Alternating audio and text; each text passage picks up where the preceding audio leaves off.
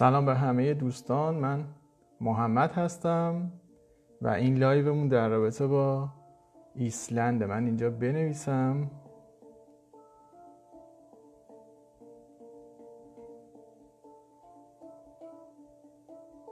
سلام به همگی. شب همگیتون بخیر. خب بچه‌ها فکر می‌کنم توی این مدتی که من شروع کردم در رابطه با ایسلند گفتن و feedback ی که از شما گرفتم به نظر میاد که search کردین یه سری data یی به دست آوردین. ولی واقعیت اینه که اکثر اطلاعاتی که توی وبسایت ایرانی هست نمی‌تونم بگم همشون ولی اکثرا اشتباه نمی‌دونم چرا همچین چیزایی رو نوشتن. مخصوصا در رابطه با مهاجرت به ایسلند منظورمه.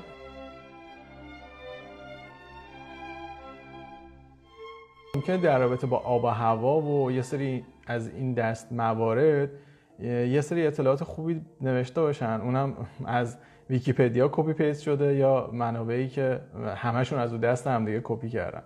ولی در رابطه با بحث خود نحوه مهاجرت به ایسلند data ی به درد بخوری پیدا نکنه یعنی ندید یعنی میگم برای من که میفرستم گفتم این اصلا فایده ای نداره. چرا یه همچین کاری داریم می‌کنیم؟ ما بشینیم از صفر بنویسیم. و من سعی کردم که خیلی خلاصه و مفید یه سری data رو توی live بهتون بگم سری اطلاعات توی live بهتون میگم. و در نهایتش این که توی وبسایتمون وبسایت خارجرو.com که همینجوری که من میگم نوشته میشه شما به صورت فارسی که می‌نویسین خارج رو همونجوری هم انگلیسیشو می‌نویسین. به اون لینک که مراجعه بکنین یه سری میگم شالوده اطلاعات و خیلی خلاصه و مفید ما گذاشتیم. ولی خیلی مباحث دیگه هست که باید تکمیل شه. که به مرور تکمیل خیلی data ی زیادی جمعآوری کردیم از وبسایت های غیر ایرانی و حالا یه سری هم که تجربه بچه‌هایی که اونجا زندگی می‌کننه ماجرای اینکه تیم ما ایسلند رو قبول کرد شروع بکنه برمیگرده به چیزی نزدیک دو سال پیش بررسی که کردیم. این شدش که ما گفتیم okay به صورت حالا که الان یه همچین شرایطی وجود داره بهتره که بیایم اعلام بکنیم. و ما ترجیح بودش که وبسایت کامل بشه بعد بیایم اعلام کنیم. حالا چرا میگم این شرایطی که وجود داره؟ اینکه خیلی به من پیغام میدن یه شرایط راحتتری نیست. مثلا نمی‌دونم ما مشکل زبان داریم آلمانی خوندن سخته و خیلی چیزای دیگه. واقعیت اینه که تیم ما الان خیلی کشور دیگر رو کمابیش تست کرده ویزاهایی هم گرفته ولی خب هیچ وقت اعلام نکردیم. تا الان نتیجه قطعی همکاریمون با بقیه بچه ها مشخص شد. که توی چه کتگوری هایی میشه واسه ایرانی اقدام کرد که الان داریم اعلامش می‌کنیم. خب این این اطلاعات کلی اولیه رو داشته باشین و بریم سراغ این که حالا ایسلند کجاست جریانش چیه. یه نکته خیلی مهمی که وجود داره خیلی به من پیغام دادن که نمیشه در رابطه با مهاجرت های دیگه بجز مهاجرت تحصیلی هم توضیح بدین. بچه این راهی که ما داریم میگیم درسته که از طریق تحصیلی باید اقدام بکنید ولی می‌رسه به اون چیزی که شما می‌خواید. یعنی اگه قرار کسی تحصیل بکنه می‌تونه. اگه می‌خواد business ی اونجا راه اندازی بکنه بازم می‌تونه. اگه می‌خواد بره برای کمپانی کار کنه این امکان وجود داره. در آخر این که این مسیری که ما بهتون پیشنهاد می‌کنیم مسیری که منتج میشه به گرفتن ویزای کار به اقامت دائم و بقیه مسائل. حالا من تو live بیشتر بهش می‌پردازم. خیلی ها به من میگن که ایسلند کشور سردیه دیگه قطبه کسی مگه اونجا زندگی می‌کنه؟ ببینید ایسلند توی موقعیتی که روی کره زمین قرار داره جایگاهش جوریه که اگه من بخوام بهتون بگم از واقعا اینو من نشستم نگاه کردم ببینم کجای کره زمین قرار گرفته و این دیتا رو یه جوری بهتون بدم که قشنگ بفهمین جریانش چیه. روی کره زمین خب اگه از نیم کره شمالی در نظر بگیریم که میشه گفت تقریبا چیزی نزدیک 80 درصد مردم روی نیم کره شمالی زندگی می‌کنن و آب و هواش هم نسبت به نیم کره جنوبی به نسبت بهتره. خب کشورهای خیلی زیادی هستن قاره های زیادی هستن. ایسلند جزی از قاره اروپا است. یعنی اگه شما اقامت ایسلند رو می‌گیرید یا ویزای ایسلند رو می‌گیرید می‌تونید به بقیه کشور حوزه شنگن هم سفر کنید. okay؟ پس یکی از مزیتاش اینه که تو قاره اروپا است. دومین مزیتش اینه که شما با گرفتن این ویزا در واقع بعدش اقامت شما ویزا یکی از کشور حوزه شنگن رو گرفتین. مدار 65 درجه شمالی یه سری کشورها رو رد می‌کنه تا میاد می‌رسه به ایسلند. از روسیه شروع میشه. من می‌خوام در رابطه با آب و هوا بگم برای همین دارم اینو توضیح میدم. از روسیه شروع میشه. بعد از اینکه از روسیه میگذره میاد می‌رسه به فنلاند. بعد از فنلاند می‌رسه به سوئد. بعد نروژ و دست آخر می‌رسه به ایسلند و بعدش می‌رسه به کانادا. این نوار 65 درجه شمالی چرا دارم میگم؟ خیلی میگن که ایسلند قطبه. نه. خب اگه بخوایم زوایا رو اگه کسی بدونه خیلی مونده تا برسه به قطب. چون کنارش ما اصلا گرینلند رو داریم. گرینلند جزی از دانمارک. حالا اینا رو دارم برای میگم که آب و هواش رو بشناسیم. مدل شب و روزش رو بشناسیم خب؟ آب و هوای ایسلند خب اسمش اصلا روشه Iceland دیگه. یعنی سرزمین یخا چرا این اسمو براش گذاشتن؟ اولین باری که یه میشه گفت شاهزاده نروژی با خانوادهش مهاجرت کردن رفتن تو این کشور زندگی کردن. با چیزی که برخورد کردن سرزمینی پر از یخ بود. اونجا کجاست؟ اونجا شمال ایسلنده جنوب ایسلند آب و هوا شرایطش کم متفاوته. دلیلش هم اینه که خب اولین چیزی که وجود داره واسه این کشور کلا موقعیتش نسبت به قطب شماله. قطب شمال رو اگه یک دایره در نظر بگیریم بخشیش میاد از بالای ایسلند رد میشه. یعنی ایسلند رو پوشش میده. برای همینی که اون بالا همیشه یخه و یکی از نقاط توریستی و به شدت جذاب واسه مردمه. یخچال هایی که توی شمال ایسلند وجود داره. ریکیاویک که پایتخت ایسلند هست جاییه که آب و هواش توی زمستون پایینتر از صفر درجه نمیاد. خب خیلی از کشورهای دیگه می‌دیدیم یه مقایسه ای کرده بودن می‌گفتن نیویورک معدل آب و هوایش مشابه ایسلنده. چرا؟ چون نیویورک خیلی سرد میشه میاد میشه منفی 16 17 درجه تو زمستون و تو تابستون هم به شدت گرم میشه. این بالا پایین بودن شدت زیاد آب و هوا رو ما توی ایسلند نداریم. وقتی آب و هوا وقتی میگیم هوا صفر درجه است خب صفر درجه دماییه که قطره آبی و آب اگه وجود داشته باشه یخ می‌زنه. پس تو زمستون قاعدتا اونجا یخ و برف هست ولی زیر صفر نمیاد. حالا چرا یه ذره اونجا احساس سرمایه بیشتری وجود داره؟ به خاطر بادهاییه که وجود داره. توی وین هم همینطوره. توی لندن هم اینجوریه. به خاطر اون بادهای شدیدی که هست. یا مثلا بچه‌ای که آلمان هامبورگ رفته باشن می‌دونن. به خاطر اون شدت باد سردی که می‌زنه سرما رو دو چندان آدم احساس می‌کنه. یه همچین اتفاقی هم توی ایسلند میفته ولی گفتم چیزی که ثبت شده توی دنیا اینه که زیر صفر نمیاد. این یه ذره عجیبه برعکس اسمش. پایین ایسلند رو عرض می‌کنم. جایی که پایتختش هم قرار گرفته. پایتخت این کشور ریکیاویک جنوب غربی ایسلند تقریبا قرار گرفته. نکته که وجود داره توی تابستون هم هوا همچین بدی نیست. هواش متعادله. 14 تا 16 درجه هوای نرمالی که وجود داره. نکته مهم دیگه که وجود داره ایسلند چهار فصله. خیلی فکر می‌کنن ایسلند دو فصله. ایسلند هم چهار فصله. بهار و پاییز و تابستون و زمستون داره. و اینکه خب نسبت هواش ذره با هم متفاوته. بالاترین دمایی که توی ایسلند ثبت شده 35 درجه است. پس می‌بینین آب و هواش اونجوری نیست که فکر کنید یخ و یخ بندونه. شمال کانادا رو شما در نظر بگیرین منفی 38 درجه هم هست. فکر کنم ویدیوهاش هم دیدین که یه دفعه آب جوشو میریزن و یخ می‌زنن این اولین چیزیه که چون اسم ایسلند که به گوش می‌رسه خیلی ها فکر می‌کنن که خب یه جایی واقعا همه جاش به همون صورته. اگه search کنین عکس‌ها رو ببینید توی تابستون می‌بینین که با آستین کوتاه و لباسای سبکتر مردم گشت و گذار می‌کنن. یه نکته دیگه که وجود داره در رابطه با ایسلند قاعده شب و روزه یعنی تاریکی و روشنیه. این هم بازم یک نکته غلطه که فکر کنیم ایسلند 6 ماه روزه 6 ماه شبه. هستن کشورهایی که به این شکلن مثلا شمال فنلاند یه بخش رو داره که قشنگ شما دو ماه خورشید کلا غروب نمی‌کنه. کلا اصلا پایین نمیره. انقدر شدت نورش زیاده که میگن کلا پایین نمیره. یا یه جایی هست بالای نروژ یه شهری اسپلش رو درست بگم سوالبارد. اونجا فکر کنم یه چیز هلوش سه ماه تقریبا سه ماه کلا روزه. شب نمیشه. در رابطه با ایسلند اتفاقی که میفته چون اینا گفتم روی مداری قرار دارن که توی روسیه اونو می‌بینیم توی سوئد می‌بینیم منظورم شمال سوئده و شمال نروژ. و جالبش اینه که این شهری که در رابطه با نروژ گفتم ساکنین کمی هم نداره. نمیگم خیلی زیاده ولی ساکنینی داره و شمالی ترین شهریه که توی اروپا وجود داره. سوالبارد اگه اشتباه نکنم اسمش باید باشه. به هر جهت این که ایسلند از اونجا یه مقدار پایین تره پس محلی عجیب و غریبی واسه زندگی نیست و شما به این موضوع هم کمابیش عادت می‌کنی. یکی از بچه ها میگفتش که عدم وجود خورشید دپرشن میاره. اینجوری نیست که توی ایسلند خورشید نباشه. خورشید هست. یه چند روزی توی زمستون مدل طول و غروبش متفاوته. یعنی شما توی زمستون عملا خورشید کامل در نمیاد. و حالا اینم که میگم توی سه ماهش ها یعنی همون فصل زمستون. و بالعکس توی تابستون خورشید کامل پایین نمیره. okay؟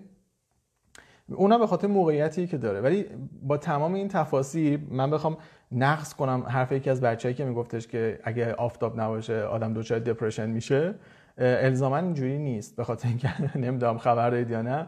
ایسلندیا توی رده‌بندی که یک مرکز آمار بسیار مطرحی فکر کنم G, P، GP یا همچین چیزی باید باشه اسمش. اون اومده بود بررسی می‌کرد. میگفتش که یعنی نوشته بود که ایسلندی ها سومین کشور شاد دنیا. نه الان نه این یه سال نه دو سال اخیر.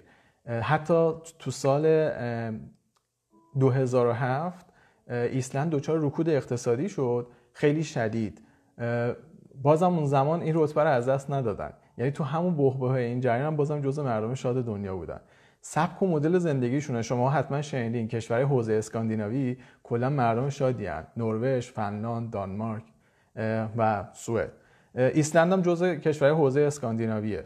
دانمارک یه زمانی ایسلند اصلا جزی از دانمارک بود یه مدتی جزی از نروژ بود استقلال پیدا کرد. حالا خلاصه این که این کشور یه سری مزیت ها داره. من اینا رو گفتم اول حرفام گفتم بدونید با چه کشوری طرف یعنی اینجوری نیست که فکر کنید دارید میرید سرزمین یخبندونا آب و هواش جوری که آدم نمی‌تونه زندگی کنه یا نمی‌دونم یه جایی که همیشه شبه. این اتفاق نمیفته اگه اینجوری بود این همه این کشور پویا نبود.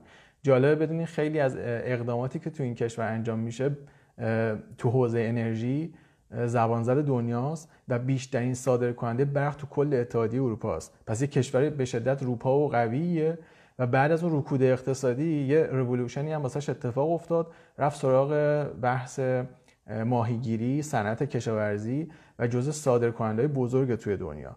کشوری که جمعیتش زیاد نیست خود وسعت کشور شاید تقریبا بشه گفت اندازه انگلستانه. شاید هم یه بزرگتر. ولی جالبیش اینه که میزان جمعیتش تقریبا 350 تا 380 هزار نفره. یه سری اطلاعات دیگه ای هست بعدا بهتون میدم. فقط بدونید که این کشور توی آمار جهانی نمی‌دونم شاید فکر کنم 12 سالی هست شاید هم بیشتر سیف ترین کشور دنیاست. حتی در این حد که میگن پلیساش اسلحه ندارن. نه میگن که خب واقعا معدود پلیسی اسلحه داره. یا یک کتابی توی کشور ایسلند وجود داره مثل فون بوک چی میشه؟ دفترچه تلفن.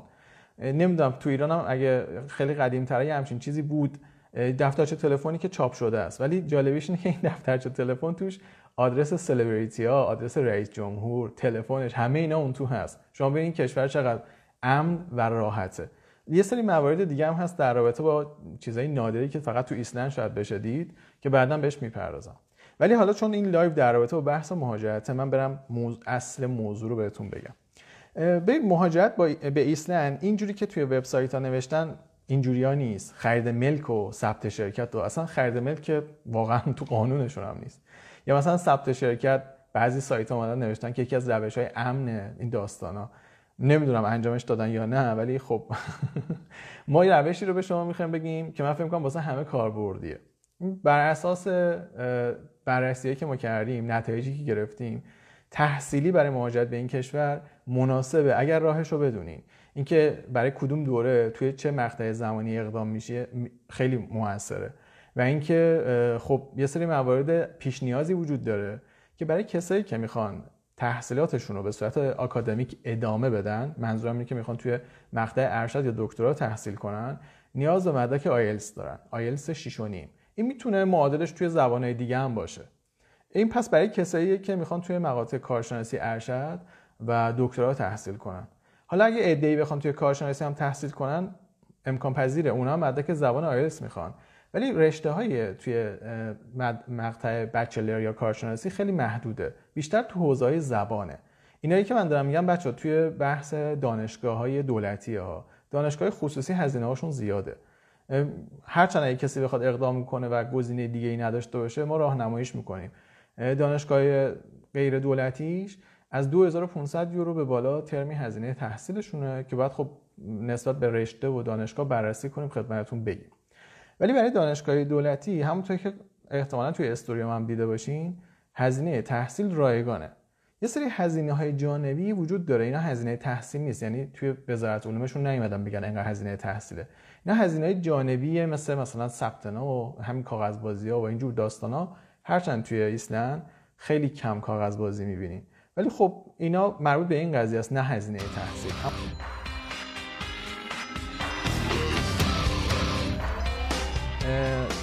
نکته جذابی که وجود داره گرفتن ویزا برای خود فرد اصلی و همراهان و فرزندان زیر 18 سال همزمانه. یعنی اگه اقدام میشه مثل قدیمای اتریش همه با هم می‌تونن درخواست بدن و با هم ویزاش هم بیان تو. نکته بعدی که وجود داره من دارم فعلا روی استاندارد قضیه در رابطه با کسی میگم که داره مقطع یکی از مقاطع آکادمیک رو انتخاب می‌کنه که تحصیل کنه. اوکی؟ موارد دیگه هم وجود داره که ما اونا رو خیلی خاص می‌دونیم برای بچههایی که می‌خوان ویزا بگیرن. خارج چن و اونجا اقدام کنن واسه کار پیدا کردن راه اندازی business به هر جهت به هر روشی که خودشون فکر می‌کنن با اطلاعاتی که بهشون میدیم اونجا بمونن. روش سریعه ولی باید بدونین چجوری انجامش بدین. شانستون رو نباید به این راحتی واسه این در واقع ایسلند بسوزونین. چون یه کشور خیلی خاصی. حالا جلوتر توضیح میدم. خب تا اینجای قضیه بهتون گفتم که همزمان می‌تونن بیان تو. جالبیش اینه که فرد اصلی اجازه کار داره می‌تونه هر جایی بره کار کنه. میزان ساعتش هم مهم نیست. همراهان هم می‌تونن full time کار کنن. البته میزان ساعت واسه نفر متقاضی اصلی مهم هست ولی می‌تونه به راحتی ارتقایش بده. منظورم که یه میزان ساعت مجازی داره ولی می‌تونه درخواست بده و اونو ارتقایش بده. این کارم کارفرما انجام بده OK ه. یکی از های بزرگش اینه که اگه از میزان ساعت مورد نیاز رو پر کنه فرد اصلی یا همراه full time بتونه کار کنه می‌تونید ویزا رو به راحتی عوضش کنید به ویزای کاری و اقامتی. چهار سال با هر نوع category توی ایسلند بتونید بمونید بعد می‌تونید درخواست اقامت دائم بدید. پس یکی از مزیت‌های دیگهش این شدش که اجازه کار دارین همراه می‌تونه full time کار کنه و یکی از جذابیت های دیگهش اینه که می‌تونید به هر نوع ویزای تغییرش بدید. محدودیتی وجود نداره. بیمه هزینه ای نداره. بیمه رایگانه که شامل تمام خدمات عمومی میشه. حالا اینکه این سرویس تو چه میزانی و توی چه حدیه دیگه باید برین خیلی جزئیات بخونید. البته خب ما یه فرمی هم روی وبسایت خارجی رو داریم که می‌تونیم فرم رو پر کنین. ببینیم شرایط اولیه رو دارین یا نه و راهنمایی دقیق‌تر بهتون بدیم. هزینه های زندگی هم بچه ها پرسیده بودن. من توی وبسایت یه بخش رو گذاشتم در رابطه با این توضیحات. به نظرم اگه برید اونجا بخونین خیلی بهتره. ولی یه استاندارد کلی رو میشه در نظر گرفت واسه هزینه زندگی. من می‌ذارم کتگوری ها رو بگم برم جلو بعد بیام دیگه شرایط کلی که کنارش وجود داره و استثناءاتی که وجود داره و این موارد هم بگم. اگر هم جایی دیدید نوشته شما با خرید ملک می‌تونید تو ایسلند اقامت بگیرید بدونید غلطه. چون اصلا به خارجی ها اصلا خرید ملک توی هاله از ابهامی که کیا می‌تونن ملک بخرن می‌تونید بخرید و نه اینکه نتونید نه اینکه هر کسی می‌تونه بخره یا خارج از ایسلند بخره و بعد بیاد باش اقامت بگیره. برای همین میگم چون انقدر مفصل میشه و این اولین live ایسلند هست نمی‌خوام خیلی طولانیش کنم. یک خب پس bachelor، master و PhD و یا دکترا می‌تونن اقدام بکنن برای ایسلند. کافی مدرک قبلی یا در واقع میشه گفت تحصیلات قبلیشون رو داشته باشن. ما بررسی بکنیم ببینیم شرایطشون به دانشگاه می‌خوره یا نه. بعد می‌تونیم براشون apply کنیم. با داشتن مدرک زبان. خیلی ها هستن از من می‌پرسن میگن ما مثلا رشتهمون یه چیز دیگه است می‌تونیم یه چیز دیگه توی ایسلند بخونیم. نزدیک به هم باشه آره. یعنی رشته پایه رو هم پوشانی بکنه آره. برای مثال یه کسی اگه ریاضی یا فیزیک خونده می‌تونه تو مقطع ارشدش بره یکی از رشته مهندسی رو بخونه. و این نباید خیلی پرت باشه. یه سری رشته میان رشته هم هست که اونا رو بذاریم. اگه یه فردی که شرطش خیلی خاص بود بهش پیشنهاد بدیم می‌تونه اون رشته رو بخونه. جزء رشته نو هم هست توی دنیا. و فراموش نکنیم ایسلند چون خیلی از کارها از طریق حوزه آیتی و این اینجور چیزا انجام میشه. کسایی که کامپیوتر و شبکه می‌خونن خیلی اونجا بازار کار خوبی دارن. بازار کار بقیه هم بد نیست ولی خیلی معروفه به این قضیه. و کسایی که فیزیک می‌خونن هم جالبه بدونید که ناسا جدیدن اونجا پایگاهی زده و مثل که بازار کار خوبی هم برای اونا وجود داره. در رابطه با ماهیگیری و اینجور موارد هم هست ولی خیلی باز میشه جریان. اینو بدونید رشته های خیلی زیاد دیگه وجود داره به زبان ایسلندیه. و شما می‌تونید حتی یک پذیرش به زبان ایسلندی بگیرید. بیاید برید در واقع ایسلند. اونجا بعد رشتهتون انتخاب کنید این تحصیلات رو تو اون حوزه انجام بدین. می‌زنیم بعدا مفصلتر حرف می‌زنیم. اینو بچه بهتون بگم. این گروه سالی یه بار می‌تونن اقدام بکنن و apply time ش از دسامبر شروع میشه تا فوریه.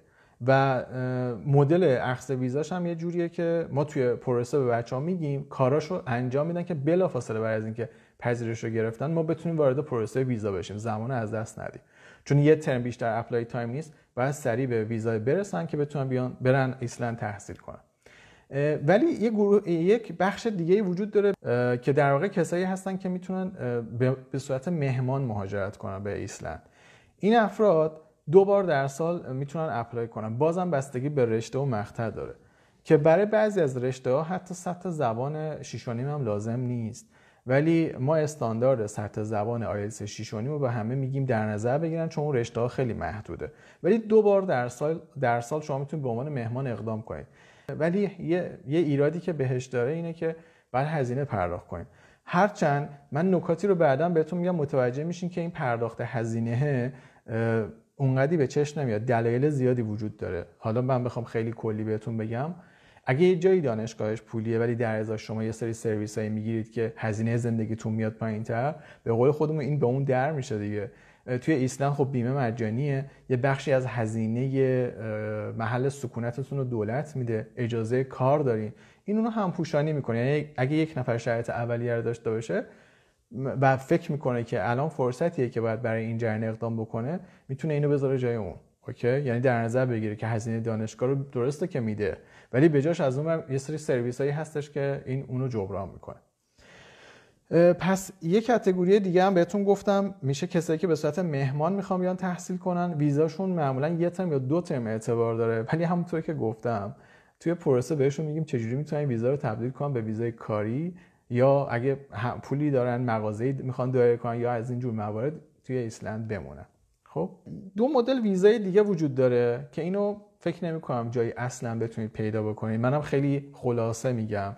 ویزاهای کوتاه در واقع میشه گفت دوره های کوتاه مدتیه که یک سری مراکز خاص برگزارش می‌کنن و باید بدونین چه تاریخی برای کدوم دوره بعد اقدام بکنین و یه سری ریزکاری جزئی داره که این مورد هم ما انجام میدیم. خاصیت اینم بازم اینه که شما یک ویزای سه ماهه می‌گیرین می‌تونید بیاید تو برید یک رشته تحصیلی برای ثبت نام کنید تحصیل کنید. البته خب طبیعتا باید مدارکتون رو بیایید پذیرش بگیرید. فقط این فرصت رو بهتون میده که زود وارد این کشور بشین. و در نهایت این که می‌تونید اگه تو اون تایم زرنگ باشید کار پیدا کنید اقامتتون رو دائم کنید. این این دوتا category هم چرا میگم دوتا یه سریش مربوط به دوره های زبانه. دوره زبان در واقع دوره زبان ایسلندیه. به بهونه تحصیل یا یادگیری زبان ایسلندی وارد میشین بعد می‌تونید تبدیلش کنید به دوره بلند مدتتر و بعدم برید دانشجو بشین تو رشته‌ای که به زبان ایسلندیه. و یا اینکه اون دوره های تخصصی کوتاه مدت اگه اینجوری باشه مدت زمانی که براتون اپلای انجام میشه تا ویزا بگیرید بیاید تو چیزی نزدیک چهار ماهه سه تا چهار ماه. خب اینا مواردی که من به صورت کلی گفتم و حالا میریم سراغ این که یه سری مزیت های کلا ایسلند داره باز بهش بیشتر می‌پردازیم.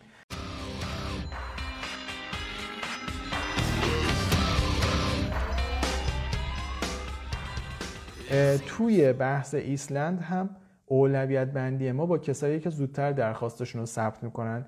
دلیلش هم اینه که تو صحبتام گفتم. کشوریه که اینجوری نیست دراشو باز کرده هر کی می‌خواد وارد این کشور بشه. و کمتر جایی هم من دیدم ایسلند رو درست کار بکنه. اصلا نمی‌دونم ویزا گرفتن یا نه. ما تو پیجمون گذاشتیم نمونه ویزا رو. پس اولویت با اون دوستانی که می‌تونن اقدام بکنن. اگر شرایط وجود داشت تونستیم در در واقع ورودی بیشتر بگیریم. خب و توان تیممونم باشه اعلام می‌کنیم دوباره ورودی می‌گیریم. به زودی ویدیوهای تکمیلی تر هم خواهیم گذاشت. کشورهای دیگه ای رو هم ما اعلام خواهیم کرد. توی وبسایتمون هم که بریم یه سریش رو گذاشتیم که کجاها هست ولی بخش زیادیش رو نذاشتیم که بچه ها هی نخواهید وقت سوال بپرسن من نتونم جواب بدم. چون خیلی یک یکی نفر نمی‌تونه بچه data ی همه کشور رو بروز داشته باشه. برای همین ما تیم تیمیم. نکته بسیار مهم دیگه کسانی توی تیم ما کار شما رو انجام میدن که با همون روش شما مهاجرت کردن. یعنی اگه قرار شما واسه ویزای جستجوی کار کشور X اقدام کنین با همون روش طرف رفته موفق هم بوده نتیجه هم گرفته در کنارش داره پروسه مشاوره برای اون موردم انجام میده. یعنی ما نیومدیم توی ایران یه گروهی بشینن که تا حالا پاشون رو به قول معروف از کشور نذاشتن بیرون. بعد بیان به شما مشاوره بدن. بعدم بگم ما یه سری وکیل اونجا داریم. بعد میری تحقیق می‌کنی می‌بینی اصلا category که طرف مهاجرت کرده رفت که نداره هیچ. اخیرا هم هیچ اقدام نکرد توی سال اخیر. یه نمونه هم داشته باشه شما خیالتون راحت بشه update. قطعا کسی که به شما توی تیم ما مشاوره میده کسیه که با اون روش مهاجرت کرده و نتیجه گرفته. OK؟ ممکنه عوضش کرده باشه برای اینکه مهاجرت کرده ولی نتیجه گرفته و اینکه روش هم هنوز داره کار می‌کنه مطالعه می‌کنه و مشاوره میده. خیلی خوب. شب خوبی داشته باشین. فرصت نشد کامنت ها رو باز کنم. بعدا دوباره بیشتر بهش می‌پردازیم.